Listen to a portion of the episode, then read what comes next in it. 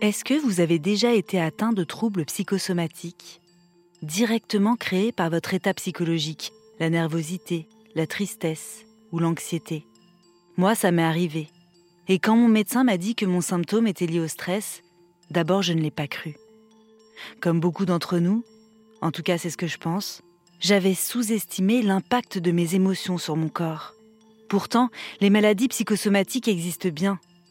Les symptômes sont réels l'influence du psychisme sur notre santé comporte encore de nombreuses parts d'ombre.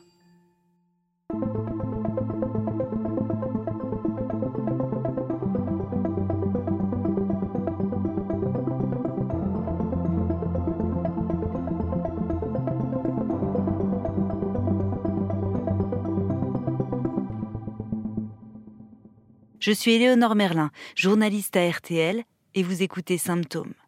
Dans ce podcast, des médecins me racontent le cas le plus marquant de leur carrière, un patient aux symptômes mystérieux, parfois jamais vu ailleurs, et pour lequel ils ont mené l'enquête.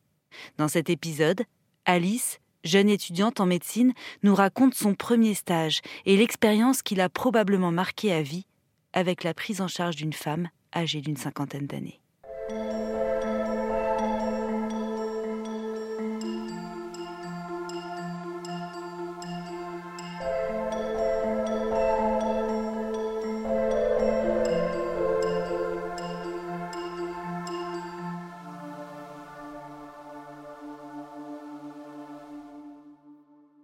Donc c'était en septembre 2021. C'était mon premier stage en cardiologie et euh, j'étais donc en quatrième année à la fac de Bordeaux. C'est là qu'on commence les stages. C'est un peu, euh, pour nous c'est vraiment euh, hyper important quoi. C'est là que tout commence on va dire. On rentre un petit peu dans le vif du sujet où on va rencontrer des patients, des équipes médicales, voir ce que c'est qu'une spécialité dans la vraie vie quoi. J'avais de la chance, j'étais avec tous mes amis proches dans ce stage-là donc euh, c'était un peu un effet de groupe, on était à la fois excités et stressés et on savait pas ce qu'elles allaient nous demander dans le service, si on allait devoir faire des gestes ou aller voir des patients tout de suite. Mais euh, c'était surtout très excitant. On était dans un service où on prenait en charge des patients qui avaient eu un infarctus du myocarde.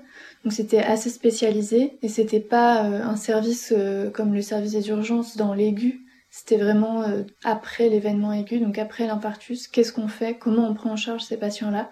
Et donc en tant qu'étudiante, euh, moi j'accompagnais un interne, donc je le suivais un petit peu partout euh, dans les couloirs, et il nous montre un petit peu le service, et puis il nous explique quel rôle nous on va avoir. Alors il nous explique qu'on doit aller voir les patients chaque jour. C'est le plus important d'essayer de comprendre l'histoire du patient et de le suivre de A à Z, donc de son entrée à sa sortie du service.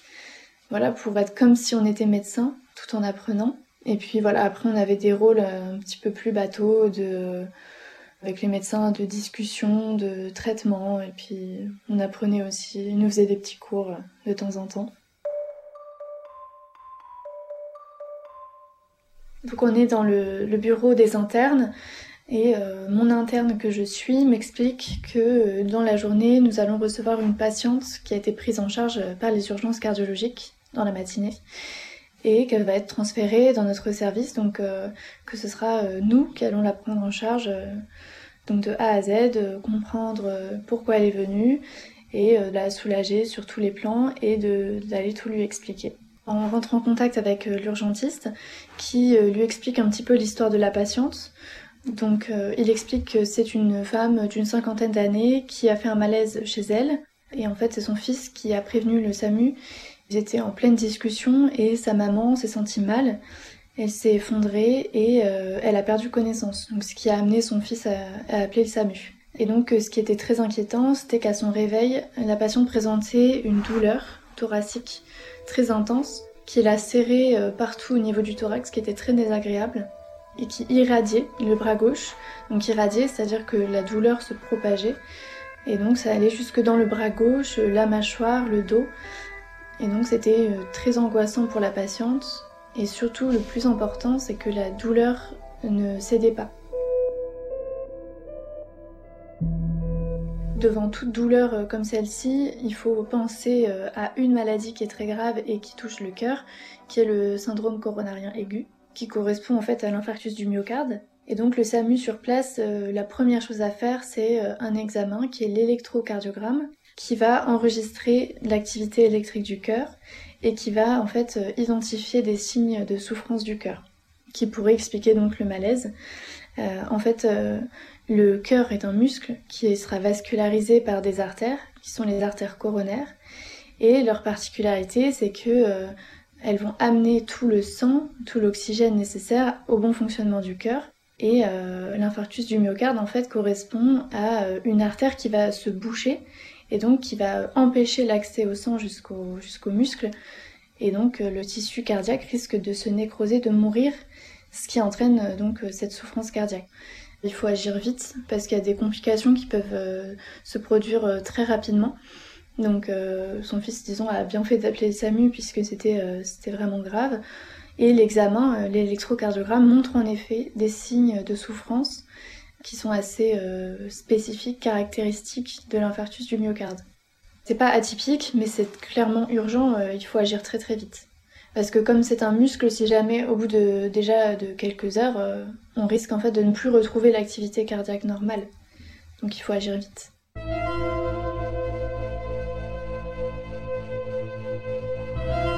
C'est le premier stage d'Alice. Et c'est aussi son premier cas urgent, cette femme d'une cinquantaine d'années qui a fait un malaise inquiétant devant son fils. Les premiers examens pratiqués par le SAMU confirment qu'elle a une atteinte cardiaque, probablement un infarctus du myocarde, son cœur n'est pas suffisamment irrigué et il faut comprendre pourquoi. Elle va pas arriver tout de suite dans un service, mais elle va d'abord passer euh, l'examen qui va permettre d'identifier le problème. Ça s'appelle la coronarographie et grâce à ça, on peut visualiser les artères. C'est vraiment le seul examen qui permet de voir euh, très spécifiquement l'atteinte du cœur. Donc soit c'est comme on a dit euh, quelque chose qui bouchait vraiment l'artère et donc là on le voit très rapidement sur la coronarographie. Ça peut aussi être des artères qui sont on dit sténosées, c'est-à-dire que leur calibre va être un petit peu diminué, voire beaucoup. Il y aura quand même du sang qui pourra passer, mais pas suffisamment pour euh, bien oxygéner euh, le cœur et donc ça peut aussi expliquer les symptômes. Nous on est habitués presque à ce genre de pathologie, c'est ce qu'on traite, c'est ce qu'on connaît et c'est pas incroyable quoi, c'est tout à fait normal pour nous en fait. On a le, résultat euh, pendant l'examen en fait, euh, on voit directement euh, qu'il n'y a pas de problème. Nous on est, on est tenu au courant très rapidement qu'en fait les artères sont totalement saines chez cette patiente. Il n'y a rien qui explique les symptômes.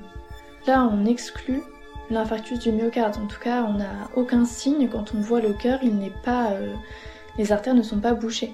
Donc c'est pas un problème de, des coronaires.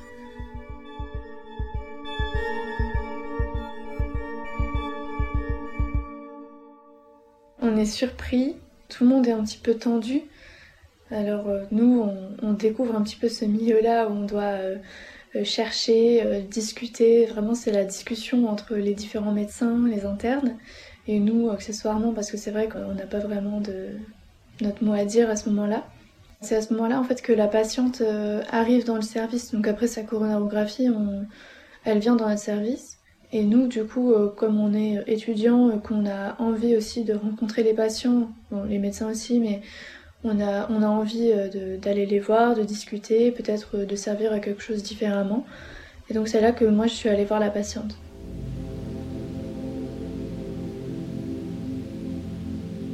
Dans le service, personne ne s'attendait à ce résultat.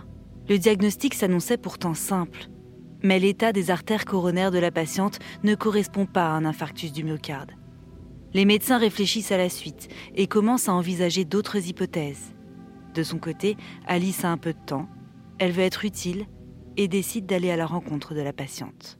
La première fois que je l'ai vue, je suis rentrée dans sa chambre. Elle était seule dans sa chambre, mais il y avait une espèce de, foule autour d'elle, euh, d'une agitation pour, euh, pour essayer de lui faire tous les bilans nécessaires à, son entrée. Souvent c'est comme ça, on lui prend l'attention, on lui refait un électrocardiogramme, on lui fait une prise de sang, voilà, il y a du monde. Euh, et quand je l'ai vue, voilà, c'était une femme pas très apprêtée, les traits tirés, son visage assez marqué, voilà, des rides, des cheveux un petit peu grisonnants, pas vraiment coiffés. Et je me suis présentée et on a discuté un petit peu toutes les deux, même si elle était assez évasive, elle répondait pas énormément à mes questions. Elle était très angoissée. Elle était quand même assez soulagée par rapport à sa douleur, puisque nous, c'est ce qu'on essaye de faire, on essaie de la soulager, euh, même si on n'a pas encore trouvé ce qu'elle avait. Et euh, elle se sent assez seule malgré tout ce monde autour d'elle, puisqu'elle n'est plus accompagnée de son fils, il n'a pas pu euh, l'accompagner. Là, elle est toute seule, personne vraiment. Enfin, les gens s'occupent d'elle, mais en fait, c'est assez superficiel, puisque elle est quand même très angoissée et il n'y a personne vraiment pour la soutenir sur ce point-là, quoi. Elle me dit qu'elle est stressée, qu'elle a peur, donc moi, en tant qu'étudiante, je vais essayer d'avoir de jouer mon petit rôle euh, comme je peux, donc de la rassurer, de passer du temps avec elle puisque euh, j'avais le temps de le faire et, je pouvais le faire, et de, surtout de répondre à ses questions. Parce que c'est vrai qu'elle arrive à l'hôpital, on lui demande, on lui pose plein de questions, on lui fait plein de tests, mais en fait on ne répond pas vraiment à ses questions à elle, quoi. J'ai essayé d'utiliser des mots les plus simples possibles, de pas euh, l'embrouiller avec des termes techniques qui auraient servi à rien. Je me suis approchée, j'ai parlé doucement et je l'ai laissé surtout s'exprimer puisque c'est vrai que quand on n'a pas le temps, on, dit les choses, on explique euh, rapidement et puis on les écoute pas forcément alors que c'est hyper important. Et puis euh, ouais, j'ai surtout, je l'ai surtout laissé parler en fait. Même si elle, elle parlait pas énormément, mais elle avait quand même besoin de poser ses questions, voilà, de savoir euh, si elle allait rester là longtemps, euh, est-ce qu'elle allait s'en sortir, etc. On n'a pas forcément les réponses à tout, et euh, nous-mêmes parfois on ne sait pas, et c'est normal, mais quand on voit bien que quelqu'un est en détresse, on aimerait pouvoir lui répondre et lui dire que tout va bien se passer, etc. Mais c'est pas forcément toujours le cas. C'est très difficile parce que on n'est pas habitué. C'est un travail en fait. Nous, on ne sait pas faire. Moi, je savais pas faire. On ne sait pas si on doit ajouter du contact à nos paroles, si on doit s'asseoir sur leur lit pour discuter, si on doit rester éloigné. En fait, ce sont des détails, mais c'est très important et moi je me suis posé beaucoup de questions sur comment approcher cette patiente pour la rassurer et euh, pour l'accompagner dans cette épreuve.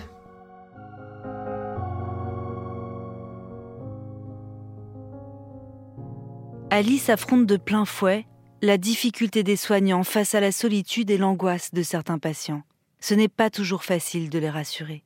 L'étudiante offre son écoute, son temps, elle suit aussi attentivement l'évolution de la situation sur le plan médical. De quoi peut bien souffrir cette patiente? Les médecins poursuivent leur travail pour tenter de comprendre. Physiquement, elle n'est pas plus inquiétante que ça puisque elle ne s'est pas dégradée pour le moment, elle est bien, elle est après, en fait, ce qui est inquiétant, et c'est ce que mon interne m'avait expliqué, c'est qu'elle pouvait euh, se dégrader à tout moment puisqu'en fait son cœur montrait quand même des signes de souffrance, et tant qu'on ne réglait pas le problème initial, elle pouvait avoir des grosses complications. La première chose qu'on lui demande, c'est est-ce que euh, ça vous est déjà arrivé? Est-ce que vous avez déjà eu des symptômes pareils? Elle n'avait jamais eu ça avant. Souvent, chez un patient qui a, des, a une maladie coronaire, il va avoir des symptômes qui ressemblent un petit peu, mais qui vont s'arrêter. Donc ce sera souvent euh, des symptômes qui apparaissent à l'effort, quand ils font un effort important, euh, ça leur fait mal à la poitrine, etc. Mais ça s'arrête une fois qu'ils ont, qu'ils ont cessé leur, euh, leur effort. Elle, en l'occurrence, elle n'avait rien de tout ça. Elle n'avait pas de facteur de risque, donc pas de tension, pas de cholestérol, pas de diabète. C'est ce qu'elle nous disait en tout cas. On essaye aussi de demander les antécédents dans sa famille. Est-ce que dans votre famille, il y a eu des maladies coronaires comme ça chez, vos parents quand ils étaient assez jeunes? Quelque chose qui pourrait être évocateur d'une maladie qui serait pareille, en l'occurrence pas du tout. Et aussi ce qui est très important de demander, c'est si elle a eu des. si elle consomme euh, de l'alcool et si elle fume. Elle nous dit que non, pas plus que ça. On lui demande vraiment de quantifier, mais euh, voilà, ça reste euh, pas excessif, peut-être euh, une cigarette euh, par-ci par-là, voilà, c'est ce qu'elle nous décrit en tout cas. Les médecins décident de faire une IRM, puisque c'est cet examen qui va peut-être nous montrer d'autres signes de souffrance cardiaque. C'est un examen euh, complètement différent de la coronarographie, c'est l'imagerie, et on va regarder des signes de souffrance autres que au niveau des coronaires. Donc euh, est-ce que le muscle, il se contracte bien partout? Est-ce qu'il y a des endroits euh, qui pourraient paraître abîmés plus que d'autres? En fait, c'est vraiment un examen euh, anatomique. Ça peut aussi être un examen dynamique où on va regarder comment le cœur se contracte.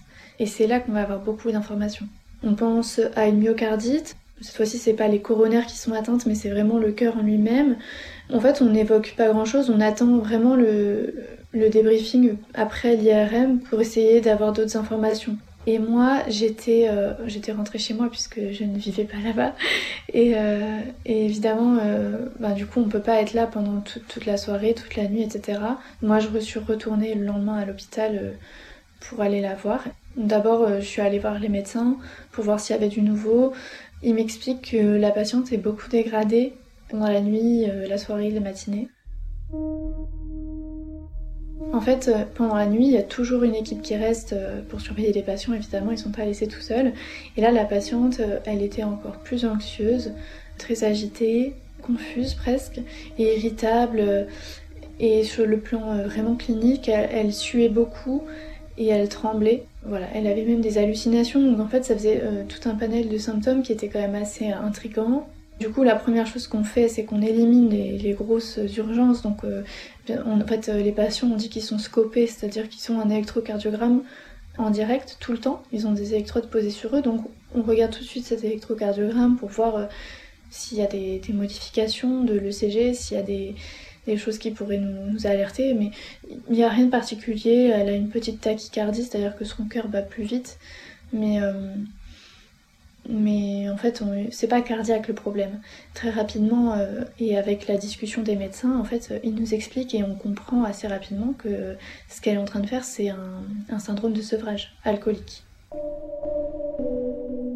La patiente, elle est, euh, elle est en état de manque, un manque psychique, comportemental, physique. En fait, ça faisait quoi Quelques heures, 24 heures peut-être qu'elle était euh, sans alcool. Et donc, ça s'est très très rapidement ressenti chez cette patiente.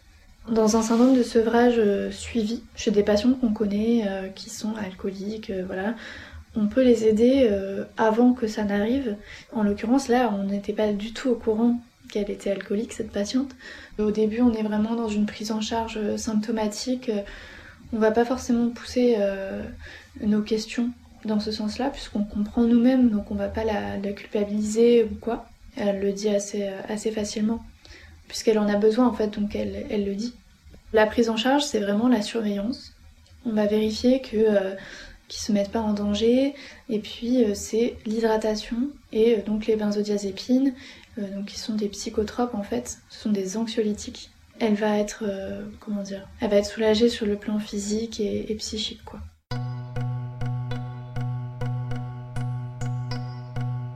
La patiente n'a rien dit de son problème d'alcool, ni au SAMU, ni aux urgences, ni au personnel du service de cardiologie. Elle a dû être prise en charge pour son sevrage, et ça va mieux. Mais cela n'explique pas le malaise qui a conduit à son hospitalisation et ses symptômes d'infarctus. Alice demande au médecin si l'IRM cardiaque a montré quelque chose. Et donc du coup, euh, il y a plusieurs choses dans cette IRM. Déjà, elle ne montrait pas d'anomalie de perfusion, donc ça témoignait d'une intégrité vasculaire, c'est-à-dire que les coronaires étaient, euh, comme ce qu'on avait déjà vu, en bon état. En l'occurrence, il n'y a pas de rehaussement, donc pas de foyer de nécrose, donc le cœur en fait euh, n'est pas abîmé sur ce plan-là, par exemple comme dans un, infarctus du myocarde en fait où euh, c'est ça la complication en fait, c'est que du coup le tissu myocardique soit atteint, touché, nécrosé. Donc pareil, on peut éliminer l'atteinte coronaire. Et euh, surtout, ce qu'on remarque, c'est vraiment une dysfonction ventriculaire gauche. Comme le ventricule gauche, en fait, il est très important dans le cœur, il y a le ventricule gauche et le ventricule droit. Le ventricule gauche, il va euh, expulser tout le sang oxygéné vers le reste du corps. Son ventricule gauche, en fait, ne se contracte pas normalement, il n'expulse pas le sang comme il faut, en fait, il ne bouge pas du tout bien, et en fait, c'est ce qui explique euh, ses symptômes, sa douleur, etc. Et en fait, on a d'un côté euh, les symptômes qui nous guident vers d'abord un infarctus du myocarde, qu'on élimine grâce à la coronarographie et à l'IRM qui montre que les artères sont encore une fois normales. Et euh, en fait, on élimine tout un tas d'autres pathologies grâce à l'IRM qui vraiment montre cette dysfonction au niveau du ventricule gauche qui ne se contracte pas du tout bien, qui est complètement sidéré. Il prend une forme un petit peu particulière, on parle de piège à poulpe. C'est là qu'on en vient au diagnostic. Et c'est assez, euh, typique du syndrome de Takotsubo.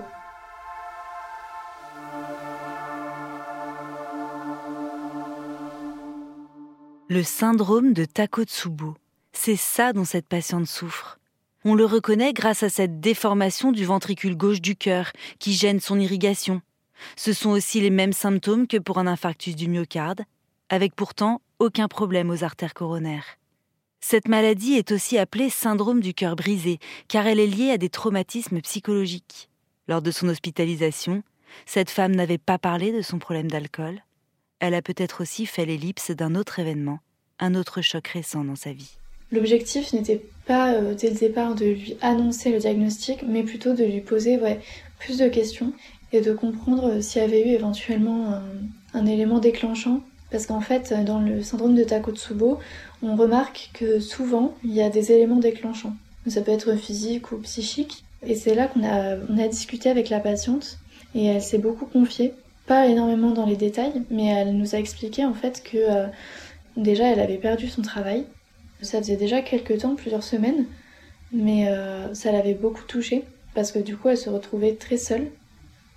C'était une femme qui vivait seule chez elle donc déjà, en fait, elle, avait un petit peu sombré en plus euh, dans l'alcoolisme, même si c'était, ça faisait déjà depuis longtemps en fait qu'elle avait ces soucis-là. Mais le fait de perdre son travail euh, n'avait pas du tout aidé. Donc elle, elle, rentre pas non plus énormément dans les détails à ce moment-là parce qu'il y a du monde et euh, elle est assez euh, intimidée. Et donc elle nous explique qu'au moment de la discussion avec son fils, il lui apprenait qu'il allait déménager, qu'il ne serait plus à Bordeaux avec elle. Au départ, euh, elle, nous, elle, nous, explique simplement voilà, que son fils allait partir, etc. Et c'est moi, en revenant plus tard discuter avec elle, qu'elle m'a plus expliqué dans les détails que voilà, en fait, elle, avait son problème d'alcoolisme depuis quelque temps. Euh, son fils, euh, quand même, essayait d'aller la voir de temps en temps et ils avaient quand même de bons liens, du moins avant, avant que ça ne, ça ne continue tous ces problèmes. Et en fait, ouais, en lui expliquant qu'il allait partir de Bordeaux, c'était un choc pour elle puisque du coup ça, ça montrait que qu'il l'a laissée seule avec ses problèmes et il lui avait bien expliqué, je me rappelle, elle m'avait dit que qu'il lui avait vraiment expliqué que si elle voulait euh, pouvoir le revoir, il fallait qu'elle se soigne. Je pense que ça l'a mis face à ses problèmes euh, d'un coup puisque euh, peut-être qu'ils euh, n'en parlaient pas énormément avant et en fait d'un coup ça l'a ça l'a rappelé à son problème et ça l'a ça l'a énormément stressée parce que elle était seule, elle allait se retrouver euh, encore plus seule euh, face à ses problèmes et, elle m'expliquait qu'elle elle aurait pas su comment s'y prendre toute seule. Là du coup on va dire que finalement heureusement que, qu'elle s'est retrouvée avec nous puisqu'elle a pu avoir une prise en charge euh, pour son alcoolisme en fait. Sur le plan cardiaque, on a pris en charge la patiente en la surveillant beaucoup, puisque c'est quand même quelque chose qu'on n'a pas l'habitude d'avoir, donc on était vraiment euh, on était aux aguets. On s'est renseigné sur le syndrome de Takotsubo, enfin surtout nous étudiants, et, et, sinon les médecins ont décidé de mettre en place euh, tout un traitement qui était en fait le même traitement qu'une insuffisance cardiaque. Donc euh, c'est un traitement qui va euh, aider le cœur à, à, battre correctement euh, pour faire sa fonction principale. Quoi. Et sur le plan on va dire de l'addictologie. On a mis la patiente en lien avec euh, le service d'addictologie qui était dans le même hôpital. Et donc euh, ils se sont déplacés pour aller la voir. C'est un service euh, qui va venir d'abord se présenter au patient, essayer de comprendre un petit peu l'histoire du patient, puis ensuite peut-être mettre en route une aide. Ce sera une aide assez régulière où la patiente devra se déplacer pour aller voir un médecin du service d'addictologie, et puis ensuite ce sera de moins en moins fréquent, etc. Mais avec un suivi prolongé quand même. Dans le service, elle avait l'air, disons, euh, motivée en fait, parce que c'était comme un, soulagement qu'on qu soit là pour elle, qu'on lui explique et qu'on comprenne ce qu'elle avait. Mais, euh, mais, après, on peut pas être sûr que, que dans le futur ça, ça ne change.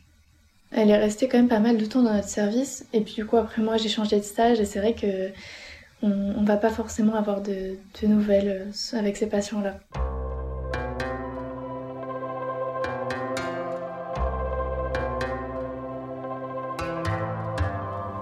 Vrai que quand on est étudiant, on, enfin surtout à partir de la quatrième année, on se plonge dans les bouquins, on est sans arrêt en train de travailler, on lit des choses, on se dit mais on va jamais trouver ça en vrai. Et là, le fait, c'est vrai, de voir ça, c'était impressionnant quoi. Surtout au tout début, euh, voilà, on s'imagine pas des choses pareilles.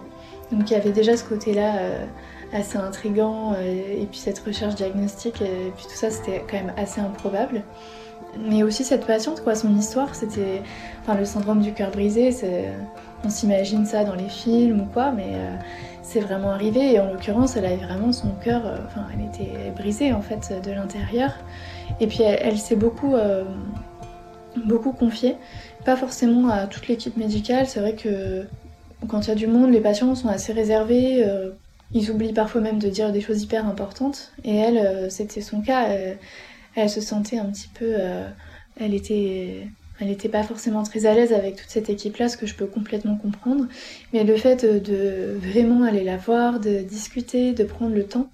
Nous, on est étudiants, enfin moi je, pense que euh, quand on sera médecin, souvent dans les services hospitaliers, il y a, y a une espèce de... Enfin, tout va très vite, il faut, euh, faut s'occuper de son service. Alors nous, en tant qu'étudiants, enfin, on peut prendre le temps d'aller voir les patients, de les, de les rassurer, de les écouter. J'ai remarqué depuis, euh, depuis que je commence à faire des stages, etc., que euh, j'adore le contact avec les patients. C'est hyper important de les écouter, d'écouter leurs mots, de les comprendre, même si euh, on ne peut pas forcément toujours se mettre à leur place. Mais ouais, vraiment essayer de les écouter et de prendre le temps de comprendre ce qui leur arrive et de...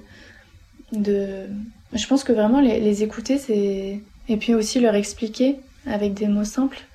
Parce que ils comprennent pas forcément toujours ce qui leur arrive et c'est hyper important de, de vraiment bien leur expliquer et souvent ça les soulage beaucoup aussi.